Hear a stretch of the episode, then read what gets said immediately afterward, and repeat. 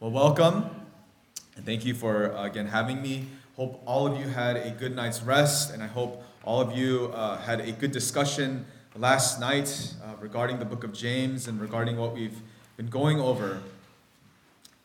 You know, it's it's always fun to to talk and, and meet with you, and I hope I have more time today to to speak with some of you, and, and some of you we've known each other a long time, and some of you I've never met before, and I would love to uh, interact with you because retreat's a great time to um, kind of catch up in a, in a deeper way. It's not just Sunday where you know you, you only have a few hours, you have a whole day to, to talk with people and, and to see how they're doing and, and how life has been and, and really get to the deeper things. And so, as you get into your small groups, I hope you do choose to open up, and especially for the quiet ones, for the ones that feel like, you know, I don't have anything significant to say during these small groups. I don't have anything uh, really that's insightful. Many times, even just you participating in answering some of the questions or just uh, having your response to what the Word of God has to say um, may not bless yourself but it may bless someone else. It may really bless them to hear what you have to think.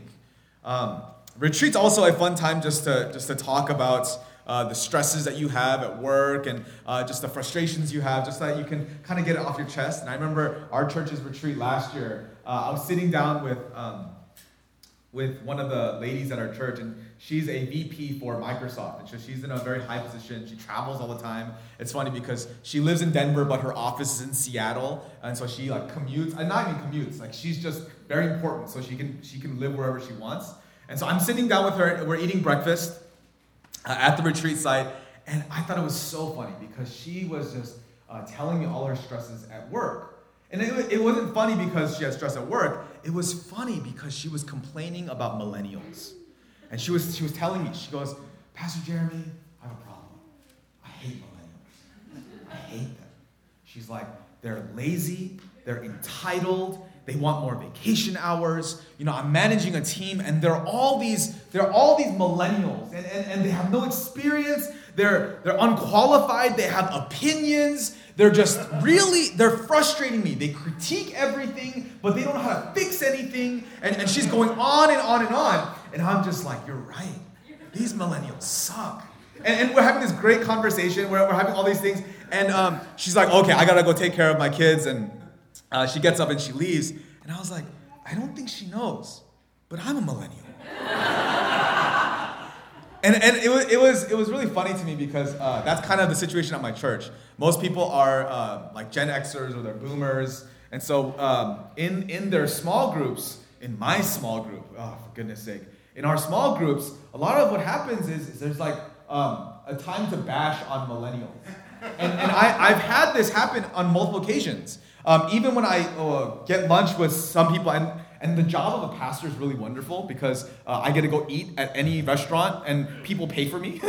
we just go there and they talk about it. But I know another guy, he owns a business and he just talks about um, how frustrated he is with some of his workers, and, and most of them are millennials. And uh, he runs his company, and he has his millennials, and he goes, you know, what is a mental health day? And he, he, he was telling me, he's like, these millennials come in and they and they demand mental health days. He's like, they're not sick, they're not going on vacation, they're just staying at home and playing video games, and, and they're calling it a mental health day. I'm required to give them a mental health day. And he goes, these darn millennials, like, I'm so frustrated by them. And I, I look at him and I'm like, hey man, like, that's me. Like, I, I'm a millennial. He goes, oh no, no, I like you.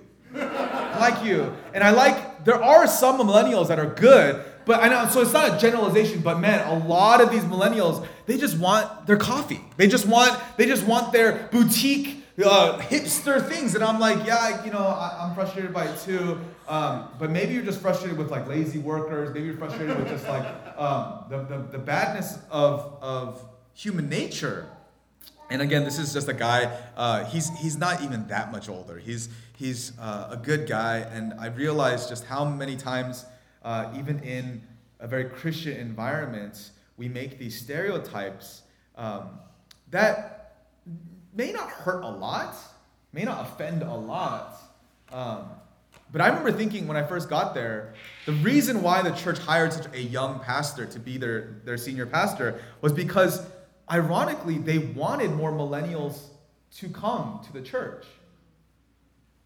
See, they hired me because they were a group of a lot older people, very established, and they had their kids. But their kids didn't want to come back to church. Their kids were in college getting jobs, and their kids were telling their parents, No, no, no, I don't want to go to your church anymore. That's your church.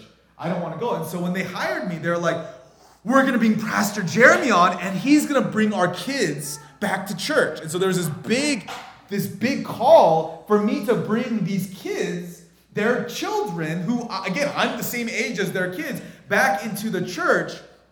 And what I realized was a lot of the reason why their kids don't want to come back to church was because when they come back to church, they're just put in the lowest category.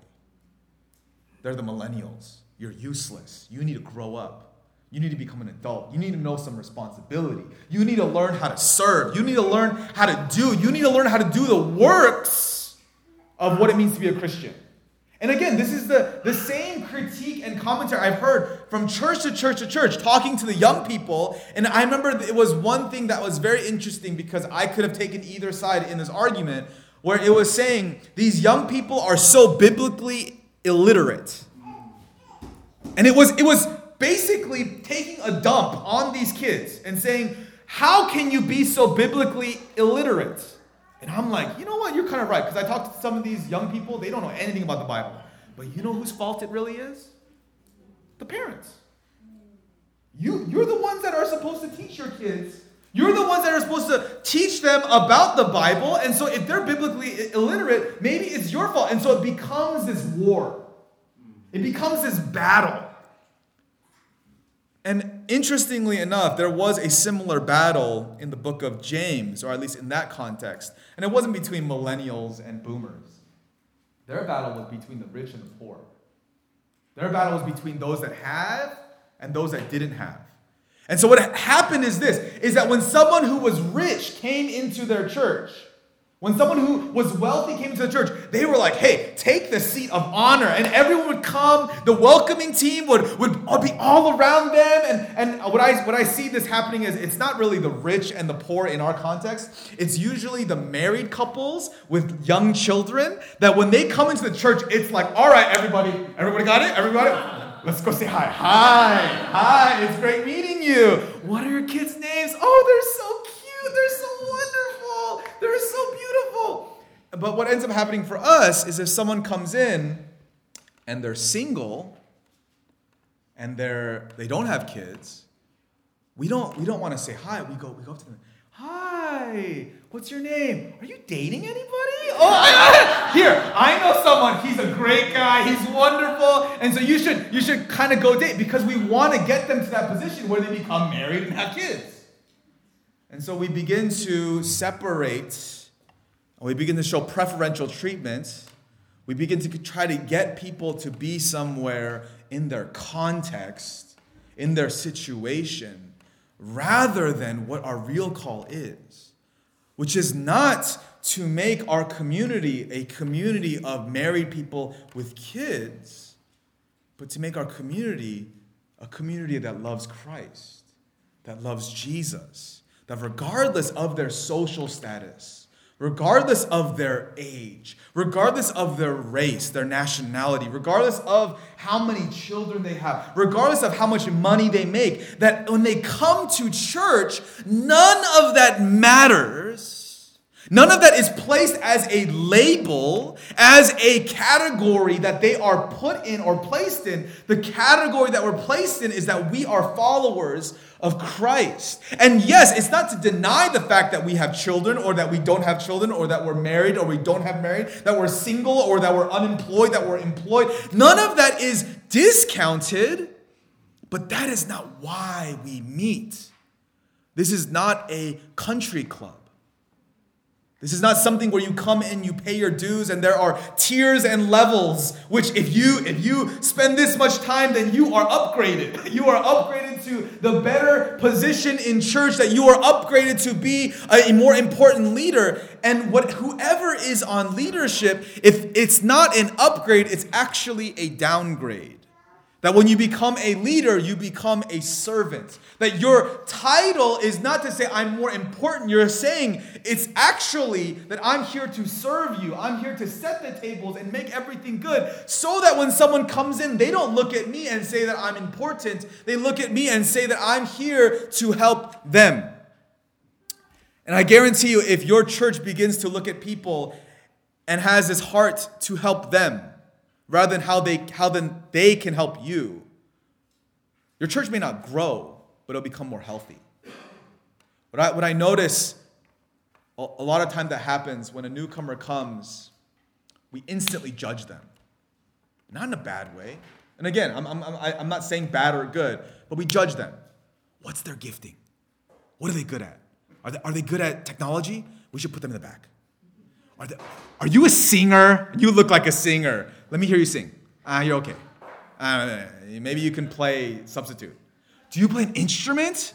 Oh, you play the drums? Mo needs help on the drums. You know, he needs he needs some days off. So if you can if you can play the drums, then you know what? Let's fast track you and we're gonna get you a lunch with Pastor Paul. He will introduce you to our church. You'll you'll become a member real quick and you can be on the worship team because we need you. What if church wasn't about using the people that come in, but what if it's about us helping them to come to know the Lord? And if helping them come to the Lord means that when they're on worship team, they, they get to know God more because they're taking the time to worship not only in personal worship but to lead worship maybe doing the av department is their act of worship rather than their act of service i think a lot of us get the two terms confused and we get them mixed up because we look at so much as service because we're so works based it's, it's I'm serving. Oh, I'm doing such a good work. My faith is so good because I'm working rather than the opposite. Is that I am doing an act of worship because my faith works. Because my faith is strong. I want to grow in my faith. So I want to worship. And the way I worship is by doing, doing the slides is by is by welcoming people to come in is by doing uh, you know having the offering basket go around it's it's by being the person who directs traffic in the parking lot who does children's ministry who does youth ministry the way that i worship god is by doing these things and so what i find very interesting is when a newcomer comes in we're looking at their service how can they serve rather than how can I help them worship. There's a very big difference. It may look the same, but when a newcomer comes in, you should be asking yourself if you really want to welcome them, is not how they can serve the church, but it's how they can worship God. And you want to be able to make a community that if that person's coming in and saying, I just want to, I just want to learn what it means to worship, then man, just come in and sing these songs or listen to the word or, or just come to my house church. And you don't need to do, you don't need to do anything. You don't need to work. Just come and worship with us. And your worship can look by just coming to my house every Wednesday night for dinner. And that's worship, man. That's fellowship. That's in our fellowship, Christ is there, and we are recognizing his presence, and we are giving him the glory, we are giving him the thanks. And so that's all you need to do. Church isn't this big thing, church isn't this big commitment that we make it out to be. But what we find is as you grow in a deeper relationship with the Lord, as you grow in your love and affection for Him as you learn how beautiful Christ is and how comforting the Holy Spirit is. It doesn't become this aspect of, of okay, I, I, Sunday's good enough. I only want to worship on Sunday. It becomes this, man, Lord, you're so good. I'm so passionate about your name, about your word. I want to do more. And that's where God can whisper in your ear and say, hey, why don't you lead a house church? Why don't you invite your coworker to come to lunch and you can evangelize to them, not by telling them how evil they are and how sinful they are, but just share with them. Share with them your heart. Share with them, you know, what you're going through and your love. And it's in this relationship that it's not an upgrade, but it's a it's a deeper commitment we make. You know, um, the story of how I met my wife is, is kind of weird, I guess, because my wife and I were just friends. And, and a lot of people don't really believe me when I say this. But when I first met her, there was no sparks. There was nothing that was like, oh my goodness, you're beautiful and I love you and I want to marry you right away. I met her and I was like, hey, she's like my sister. You know, she's like, we're, we're, we're buddy buddy, we're, we're, we're pals. And that's how it was. I remember freshman year, it was, it was basically, you know, my wife and Sarah and uh, like the three of us would hang out, and we were just really close, and we were really like really good friends, and uh, we were just hanging all the time. And, and I remember, you know, you know, Sarah was like my sister, Grace, my wife, was like my sister, and, and that's kind of how it was. And we were kind of like a little family, and, and, and just hanging all the time. And so when we graduated, when we graduated, there was a very big difference between my wife and myself. I had dated as much as I wanted, and I dated a lot of other people, and I'd kind of gone around, and, and it's kind of weird because even after college, I, I was dating other people and you know going on these dates um, with various people, and my wife never dated anyone. And, and I remember we were still very good friends, and I would tell her, oh yeah, I want to date with this person, and I want to date with this person, yada, yada. And, she, and she would kind of listen and be like, oh, that's good. She was actually the one where um, I had a girlfriend, and I broke up with her, and I went to lunch with my with, with Grace, who wasn't my wife, but um, I went to lunch with her. I told her I broke up with my girlfriend. She's like, good job. she was, she was not good for you. And, and that was kind of like the relationship we had. And um, I, I remember this was it was it was really weird because there was one moment there was one moment we went out to breakfast together and we never got breakfast together because that was kind of weird but we got breakfast together and we met up at this really um, really cute french bistro in austin and, and, and we went there and i remember it was the first time I sat with her at breakfast and I was like, dang, she's pretty. and I was like, what happened? And that was the first time because I'm, I'm a, like, especially with my friends, I, I, I'm comfortable. I'm very, like, I'm very, I'm very talkative. I'm, I'm very energetic. But I remember that breakfast, I was like fumbling over my word. you know, it was, it was like I, I was I became a bumbling idiot, and she was. I mean, she didn't even care. She was just like, all right, whatever, let's eat and you know just talk and and and go. And I remember I had lunch with my sister. So after that breakfast, I had lunch with my little sister, and I told her I was like, oh no, Jamie, I think I like Grace. You know, I think I like her. And um, this is this is really where my little sister gave me the best wisdom that my little sister has ever given me. Because I told her, I was like, you know, I don't want to be that guy that's friends with the girl that secretly likes that girl. Like, I just want to come out and tell her that I like her and just be upfront. And because, you know, we've been friends for so long now, and I just want to tell her that I, I, I developed feelings for you and just be upfront with her right away. And Jamie was like, Is she worth losing the friendship for? And I was like, you know, that's a good, that's a good question. Because if I tell her that I like her and she responds, I don't like you back, then we can't be friends. Like everyone says that, like let's just be friends. You can't just be friends. You know, that, that's like a that's a very awkward thing because then they know that you like them and they're like, I don't like you, and how can you have that kind of deep friendship? You can't. So my little sister was saying, is she worth risking friendship? Uh, I, I really went home and I thought about it, and I called her up and I said, hey, let's go out to dinner, and she blew me off. She's like, nah, I can't go to dinner tonight. So I was like, all right, well, if you can't go to dinner, I need to tell you something. And so over the phone, I told her, uh, I, I told her, you know, I'm really sorry. I'm really sorry. But I, I think I like you. No, I, I like you. And I know you don't feel the same way, but uh, I just need to tell you. And yeah, I, I don't think I can be friends if I like you and you don't like me back. I, I just don't want to mess with that. And I know, you know, we're really close friends, but. And, and, and you know my wife said? Yeah, I'm sorry, I don't like you. and I was like, I know, I know. And again, this is where it was. It was like, I know, I know, I know, I know, I know. She's like, oh, Jeremy, like, I'm sorry. And I was like, no, no, no, no, I totally know. Like, we've been friends for so long, and there's never been a, a, a spark. There's never been that, like, oh my gosh, we like each other. Uh, because I remember we even had a conversation. I, I, I spoke with my wife um, we were walking together. And, uh, this was before we were dating, and I was asking her. Um, I was asking her, "What's your kind of like? What's your type? Like, what's what's your type of guy?" Because I was, I was kind of you know curious, like, hey, you know, maybe maybe I'm her type. And she described a guy that was the exact opposite of me. and I was like, all right, you don't want me. You want you want the opposite of me. You know, she wanted a guy who was quiet and strong.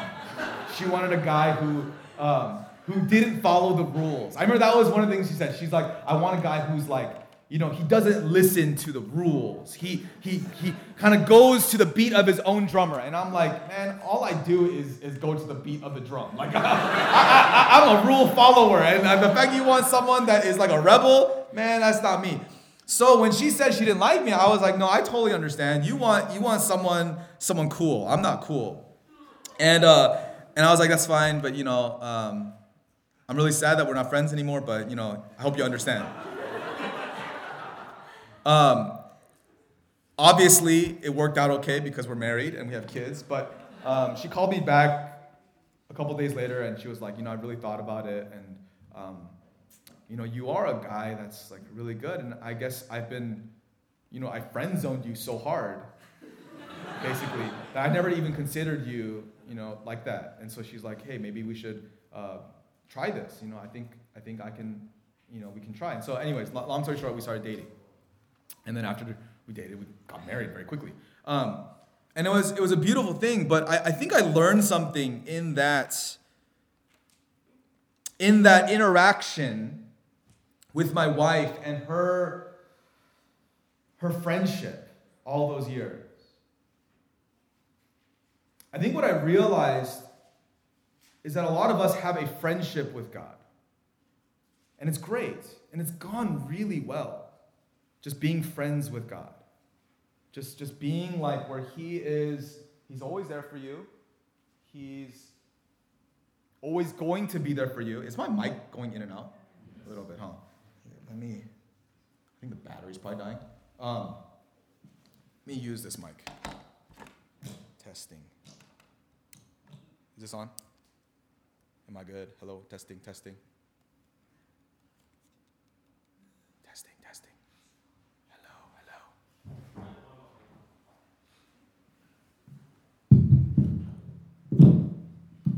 All right. Ooh. Okay. So, can we turn it down just a little bit? There was one thing I learned about my wife and I in this in this situation. And really it's it's the fact that a lot of us are friends with God and, and in this friendship, it's very comfortable. Very little risk, very little commitment, very little there is to do because you're just friends. And, and God is there for you whenever you need Him, um, just to talk to and just to help you, especially in the hard times. And, and for a lot of you, that's where you're comfortable and that's where you want to stay. And I'm not here to guilt you into, into diving into deeper commitment with the Lord. But I think a lot of us are doing a very big disservice when we're just friends with God and we call ourselves Christians. And I'm not here to judge, and, and please don't take it as a judgment. I think there's a reason. There's a reason why the church gets such a bad reputation is because there are people that are not in love with God, that are not wanting to live with the Lord, they're not wanting to be united to the Lord, and yet they take on his last name. And yet they say, I'm a part of his family. Yet they say, I'm his spouse. Yet they say, I am a part of the church, which is the bride of Christ. And what ends up happening is just because you call yourself a Christian doesn't necessarily mean that you're more that you're more than friends. And yet some of you aren't even that good friends with God. And some of you, it's not saying, hey, you need to marry God, you need to get baptized, you need to have a confession of faith. Some of you, the purpose of the church is not for you to jump into marriage with God. It's for you to learn the sweetness of that friendship with the Lord. But again, this is why it's such a tricky thing when it comes to church, when it comes to living life with one another, when it comes to being in community, because we're not here to judge, we're here to help. We're not here to judge, we're here to help. And in the same way that when someone comes in through the door and they're single, it's not here to judge their singleness and say, You're single, you must be unhappy. Let me fix that for you. And it's not the same way that when a married couple comes in with kids and they're all dressed in their Sunday best and they look good, that we're here to say, oh man, you're perfect. You can serve. It would be good for you to serve because you're married and have kids. So here, come and serve and be on all the teams and be on all the leadership, be on everything because you look like you're healthy. I can see and I can judge that you're healthy, so come and serve. For all you know, the single person that walks through the door, they're way more healthy than the married couple. Their relationship with God is much stronger, much deeper, more committed, and what they're being called to do is far more difficult than what the married couple needs to be nurtured in. Sometimes that married couple, they're just friends with God. Sometimes the married couple, they're just so distant from God, they need to be led into friendship with the Lord. And hopefully that friendship develops into a depth and commitment to the Lord. And then they can help and then they can serve. And sometimes the single person, if you give the single person the responsibilities of someone that is a friend of God rather than a lover of God, then you're just going to frustrate that single person. They're going to say, you know, I love the Lord. Why am I being relegated to things that I'm not even good at? Why am I being relegated to, to worship in the way that it's not, not really the way that I need to worship my love, my Savior? But we are good at judging people. And, and this is what the book of James talks about. And so, would you open up your Bibles with me to James chapter 2, starting from verse 1. And again, this is going to talk a lot about rich and poor. And, and we do have rich and poor, um, a difference in the church, those that have a high income and those that have low income.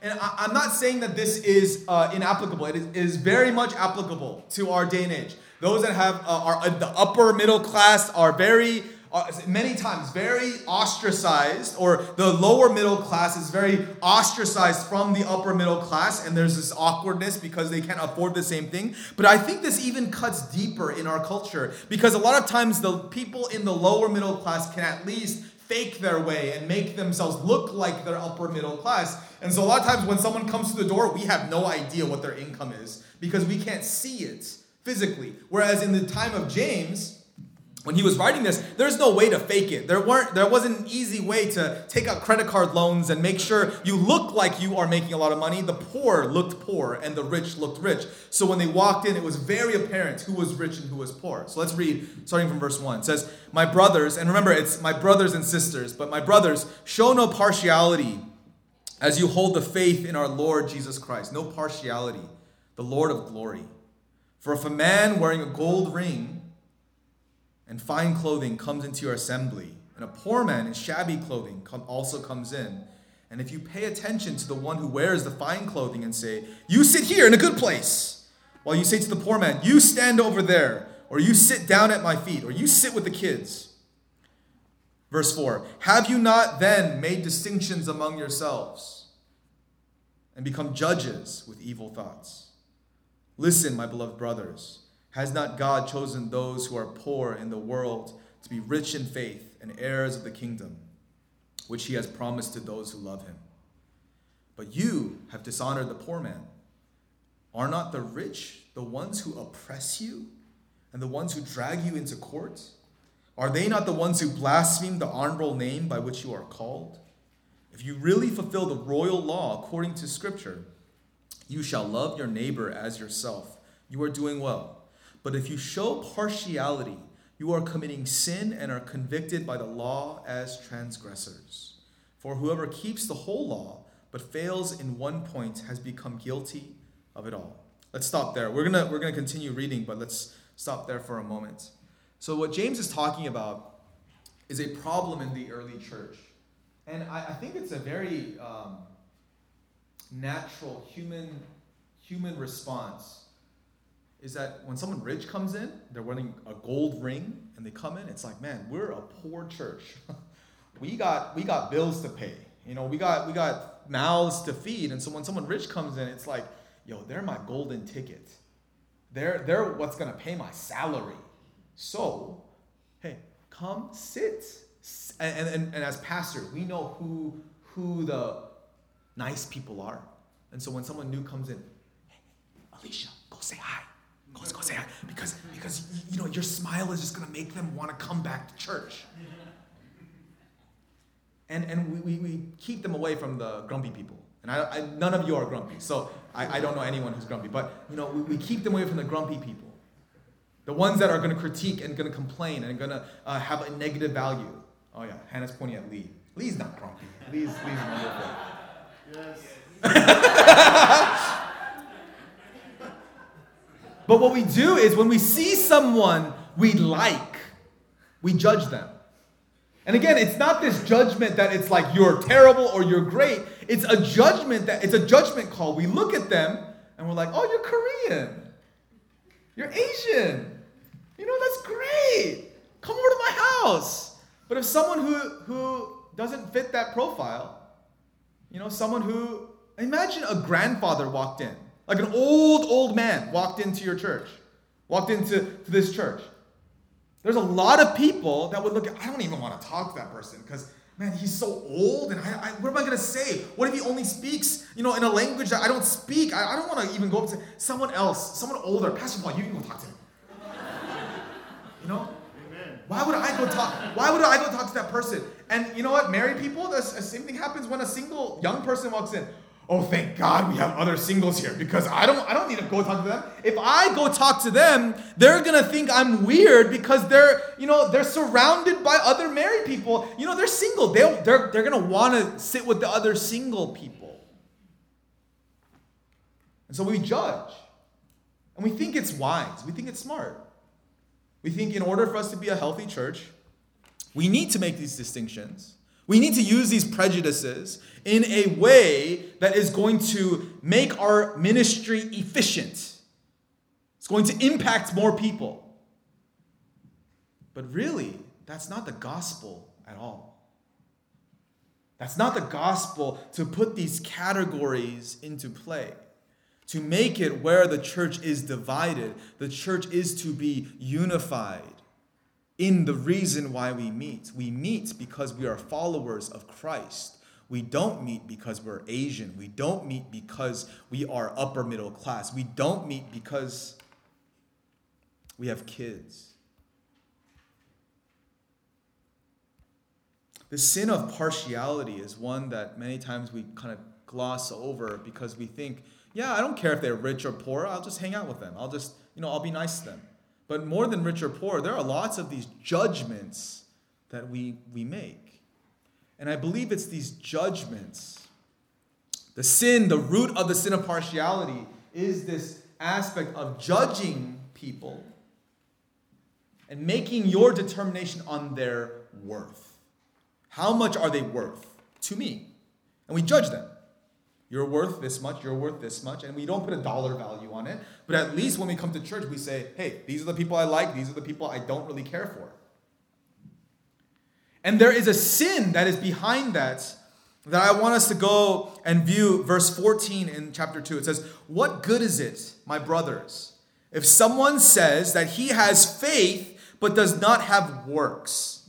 Can that faith save him? If a brother or sister is poorly clothed and lacking in daily food, and one of you says to them, Go in peace, be warmed and be filled, without giving them the things needed for the body, what good is that? So also by faith itself, it does not have work. That does not, if it does not have works, is dead. You see, what happens in this passage that's, that's talking about the nature of faith and works is that when someone comes into your church, your congregation, and they have a need, they have a desire, they have something that needs to be helped, that faith is simply gaining relationship with that person and helping them meet their needs in what they individually need. And I think this is what a lot of churches need to start focusing on or need to start working towards and understanding The idea that faith does work because so many times when someone comes in through the door, we place these judgments on how they can benefit our community rather than our community saying, How can we benefit them? How can we help them? And this is exactly what the, the congregation James is kind of go into. It has nothing to do with judging them, but it has everything to do with meeting each other's needs. And that takes relationship. That takes a time and a commitment to get to know one another. And what I find so beautiful is when you really are in need and you bring it to public knowledge in many churches, and I'm, I'm guaranteeing your church the same way, is if someone got sick and needed money to pay their hospital bills, that need would be met in the church. That people would gather around and they would wrap their arms around that person. They would pray for that person for healing. They would help give money. They would support them with food. They would do all the things to help that person. And that is faith working. If someone, if someone contracted a disease and you, you'll begin to see faith work. You'll begin to see action, not just words, not just words of saying, oh, I hope you get better. You'll see people saying, can I, can I bring you dinner? Can I help you pay your medical bills? Do you want someone to do you, can I can I visit you in the hospital room? Can I can I drive you to the hospital? Can I do these things? What ends up happening is because you have relationship with that person. When that person you have relationship with says and expresses their need, your faith will work because you like them. Because you love them. Because you care about them. What the book of James is talking about is that when these poor people came in the door, the church became so cold to them. I don't want to help them. They're too poor. They're so poor and they're going to have so many problems. They're going to have so many needs. Yo, our church can't handle that. So you know what? Sit at the floor. Like I, I can't I can't deal with your problems right now. You come in here, you look like you just got out of the dumpster. So you know what? Sit in the back. And, and you know what? When it's time for fellowship, I'm not going to introduce you to anyone. I'm not gonna I'm not gonna tell you to eat eat with me. I'm not gonna tell you to talk to anyone because you have so many problems and I got enough of my own problems. And so you you sit back there and and I don't even want to connect you to a house church. You're not a VIP. You you need to get out. And I know we don't verbalize that, but that's kind of how we act. And when someone comes in and they're driving that brand new car, they come in with their family and their kids, and their kids are cute, they're the ones that say, Oh my goodness, come and sit with me, come and spend time with me, come over to my house. Come over and watch the game with me. I'll, I'll, throw some steaks on the barbecue where we're gonna eat well. We're gonna have a good time because you know what? You look like you don't have any problems. And so let's gain that relationship. Let's, let's have this friendship. And yeah, they probably don't have many problems. And so, guess what? Your faith will never have to work. Your faith will never have to grow. Your faith will never have to be exercised in any way whatsoever because everyone around you is in the same situation. And you all know how to deal with your problems yourself. There is no need for relying on the Lord. There is no need for faith. Because you know what? Their problems, oh, I got the answer. You just need to save more money. I got the answer. You just need to send your school your kids to a private school. I got the answer. I got the answer. You know what you need to do? Marriage counseling. That's going to help you. That's going to really make your, your life better. And we have the answers to all of life's problems. And again, like I was saying last night, we don't go to the Lord.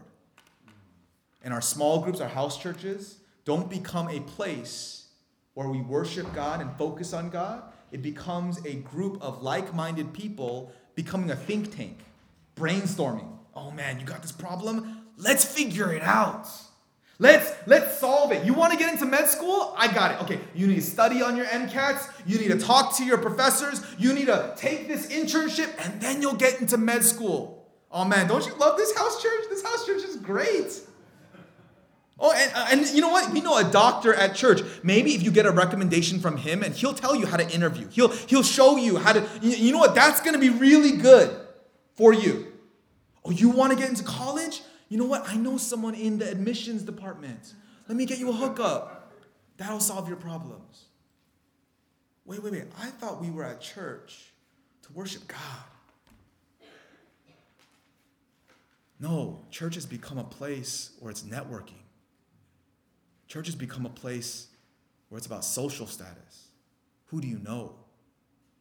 Let me tell you, I know the King of Kings, the Lord of Lords, the God of the universe, the one who has power, the one who has power to forgive sins the one has power to heal the blind, to heal the lame. I know the one who is able to say to weather, to say to the sky, be still, to say to the storm, do not, do not come this way. The one who is able to walk on water, the one who is able to multiply the fish and the loaves. I know the God of all creation. That's who I'm able to introduce you to not the CEO of Microsoft, not the admissions department at Stanford. The reason why we come to church is to introduce each other into this deeper relationship with God, is to grow in our commitment to Him. And again, you all can be at various levels of commitment, but all I can say is when you get deeper in commitment to the Lord, it just gets better. And yes, the work gets harder. Oh, so much harder. But it's better. And the same thing goes for any human relationship.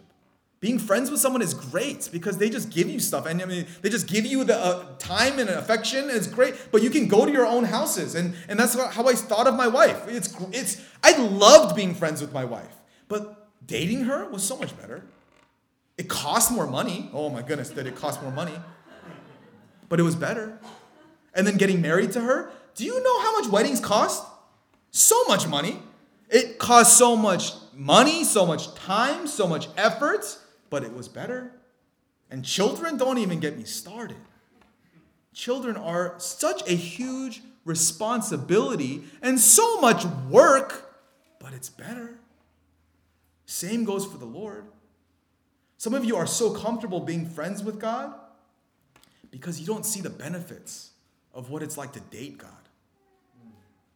Some of you don't see the benefit of what it's like to marry God, of what it's like to be with Him and to be committed to Him in a lifelong relationship. But I, I recommend some of you date God. And I'm, I'm so dead serious about this. I've, I've recommended this to my church, and I don't know how many people have taken me up on it. Get breakfast with God. Go somewhere, bring your Bible, bring a podcast with a sermon on it, and just sit with God. Don't do any of that. Just go to breakfast by yourself and just say, Lord, I'm here just to hear from you. I'm here because I just I just want a, a, a, time with you.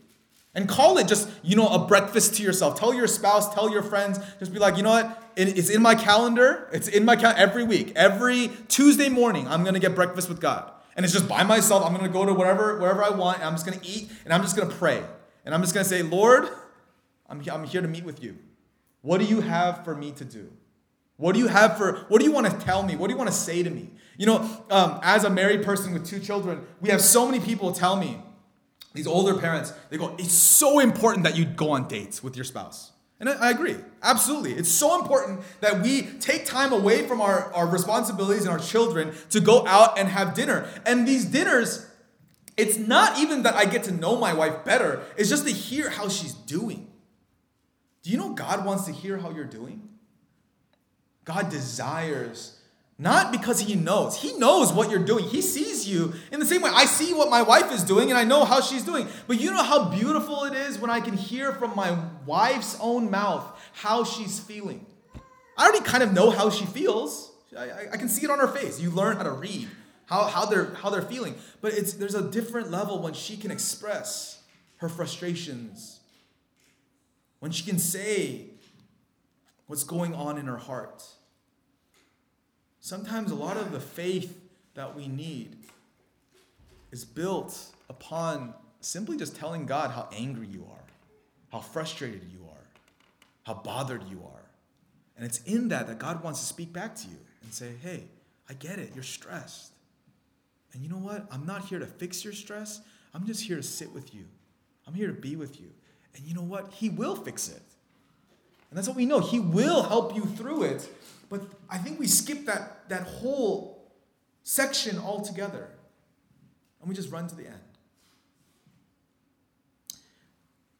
In, in the next two sermons, I'm, I'm going to explain to you this concept that is very important to me, and I, am I'm, I'm still fleshing it out. And so, um, if it doesn't make full sense, if it doesn't make full sense, just just just bear with me. I'm still young. I'm still trying to figure it out. When we say we have faith, oh, Pastor, oh, I love it. I love it. Oh, feels so good, doesn't it? Isn't it weird to be on the receiving end of that one? Look at it, he's turning red. um, when we say we're people of faith, a lot of times we get that wrong. And, and when people read the book of James, um, this is where people begin to talk about faith and works. And, and it's like, even, even this passage is like, if you say you have faith, let me show you my faith by my works. Let me, let me really get down to the nitty gritty of, of this, this idea that I'm, I'm seeing in churches every time I speak at churches and uh, even my own church. We have faith in works. There are people that have faith in faith. But the best way is to have faith in grace. And, and let, me, let, me, let me dive deep into it. Some of us have faith in works. And what that means is, is when we have a problem and we come into these various trials and, and various circumstances, we believe that the better we do, the better of a person we are, because we are a person that has faith in works. If we do the right thing, then God, God will bless us. I have faith in works. I, I think if I serve in the children's department, if I serve on worship team, if I serve on welcoming committee, if I serve on the tech team, if I if I go out and I help the homeless, if I go on mission trips, if I do all the good things, I have faith that God will reward my good deeds. And then there's another group that have faith in faith. They're like, oh no, no, no, we don't believe in works. We don't believe in work. We don't believe they have to do good things in order to get blessed by God. I have faith in faith. If I pray harder, if I fast more, if I don't doubt, if I get rid of all of the negative thoughts about God, if I if I just read my Bible more, if I have my devotions, if I go to church, just that alone, just singing the songs with, with, with all of my heart, if I believe it, then God will bless me. And so both these camps, when they come into trials, and things don't go their way, things go a way that's different from their understanding, the people that believe in faith in works, they'll say, I just need to work harder. And my circumstances will get better. The people that are people that have faith in faith, they will say, I need to pray harder. I need to, I need to believe more. I need to fast more. I need to pray more, and then my will will be done. Both of these people are still saying, My will be done. Both of these people are still saying, I want my plans to succeed. And the way my plans will succeed is either I will work harder for God and He will make my plans succeed, or I will pray harder and my plans will succeed. There's a third category, which is faith in grace, which is very different than faith in works and faith in faith. Faith in grace is saying, I believe in Jesus. I believe in his death on the cross, and I believe in the resurrection, and I believe that God's plan is better than any plan I have for myself. And it's not about me working harder, and it's not about me believing harder, it's not about me doing anything harder. It's about the fact that he has done everything already on the cross, and I have faith in his work being completed, and so I can live in that. And it's about letting go of your plans letting go of how you think things should be done and saying, Lord, your will be done. Let your situation unfold, not mine. And I have to go back to Jesus because he is our example. When Jesus is in the Garden of Gethsemane and he's praying, humanly, by his flesh, by his flesh, he has already done all the works, he has all the faith. And his desire, his fleshly desire is saying, Lord, would you take this cup away from me? This cup of suffering. So if we if we follow having faith in works, man, God should take away his cup of suffering because Jesus did all the good works. Right? I mean, doesn't he deserve? Doesn't Jesus deserve to have this cup taken away from him? Because, man, he did all the works that he was supposed to do. He did works that you and I cannot even do. He healed people, he literally did miracles. And so, why wouldn't God take away this cup of suffering from him? And if it's talking about faith, Jesus totally believed in God. He was God. So his faith was more perfect, was better than any of our faith. And yet, when Jesus asked God, Would you take this cup of suffering away from me? The answer was no. See, a lot of you are praying to God and you have your prayer requests. And, and, and they're good prayers. They're really good prayers. And, and sometimes there's nothing wrong about asking God to take away this cup of suffering from you. You know, when you see people going through hard times, real trials, real trials that aren't their fault. And again, even the crucifixion wasn't Jesus' fault. So asking the Lord, would you take this cup of suffering away from me? There's nothing sinful about that. That's great that you're asking him. Jesus is explaining, you are allowed to ask God to take away the cup of your suffering. Like you're allowed to go to God and say, would you take away the suffering from me? Would you take away these consequences? I don't want to die on the cross. It's okay to pray that. The question is, is that if you live in grace, if you live in the faith of grace, you're not going to say, I need to work harder or I need to believe more. It's a submission, saying, Lord, your will be done. And if you want me to drink this cup of suffering, I will. Because I know your, your plan is greater than mine. I know your way is better than my way. So if you want me to go through this storm, if you want me to, to endure this pain, this hardship, this struggle, I'm going to believe. I'm going to believe not that my prayer is going to fix the situation, not that my work is going to fix the situation. I'm going to believe that you are a good father and that you love me and you take care of me. You watch over me. You'll protect me. And that's what Jesus did. That's what Jesus did. And Jesus had to endure pain beyond belief, not just the crucifixion he had to endure the pain of the sins of the world being placed on his shoulders. And for him to have to actually die as an innocent person. But see, God redeems that. And that's what grace is. God redeems it, and He lets us go through suffering. He lets us go through these trials, and He shows us when we have faith in grace, not faith in works and not faith in our faith. When we have faith in grace, then we have the kind of faith that can move mountains. See, a lot of you have these problems and they go from big to small. And, and we've heard that verse, you know, I have faith the size of a mustard seed, you know, and it, it can move mountains. I remember growing up thinking, okay, I just need to have more faith because I want to move mountains. But that was my plan, that was my will. You having faith in your will cannot move any mountain. You having faith in Christ can move every mountain. But you don't get to choose which mountain gets to move. God does. You just get to be a participant, a witness to the mountains that God can move. Some of you are so frustrated with your life because you've not had the correct faith. You've not had the correct relationship with the Lord. You've just been friends. And you know what? God just being your friends, He is not going to show you His glory just being your friend. And it's not wrong, it's not bad. I'm not trying to shame you, but if you want to experience the glory of God, you need to commit into a deeper relationship with Him. In the same way, husbands and wives get to experience the glory of marriage, the beauty of marriage. You can't do that as friends. you know, you are, you are a part of the church universal. You are a part of the church body. This is not a message directed just at you. This is a message directed to all believers. I want us to have relationship with the Lord and for us to believe in him.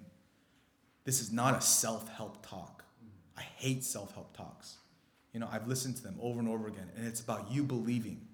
And that's what it is. It, it sounds like a church service. I've heard it time and time again. Believe in yourself. Have a positive mentality, and you can achieve if you believe. And it's these guys that are very charismatic. And I look at it and I'm like, I can do that. Like I can tell people, hey, what is it? What is it that you desire? Just think about it really hard, visualize it, and you'll receive it. And it becomes like a church service. But for us, we can't visualize it because we're not in charge. God is in charge. And we're like children. You know, if a child if a child can dictate their parents and tell them what to do, the parent isn't doing their job. I was thinking of the image I gave you last night of my daughter writhing and screaming on the floor and just being like, ah, I want a cookie, I want a cookie, and all that stuff.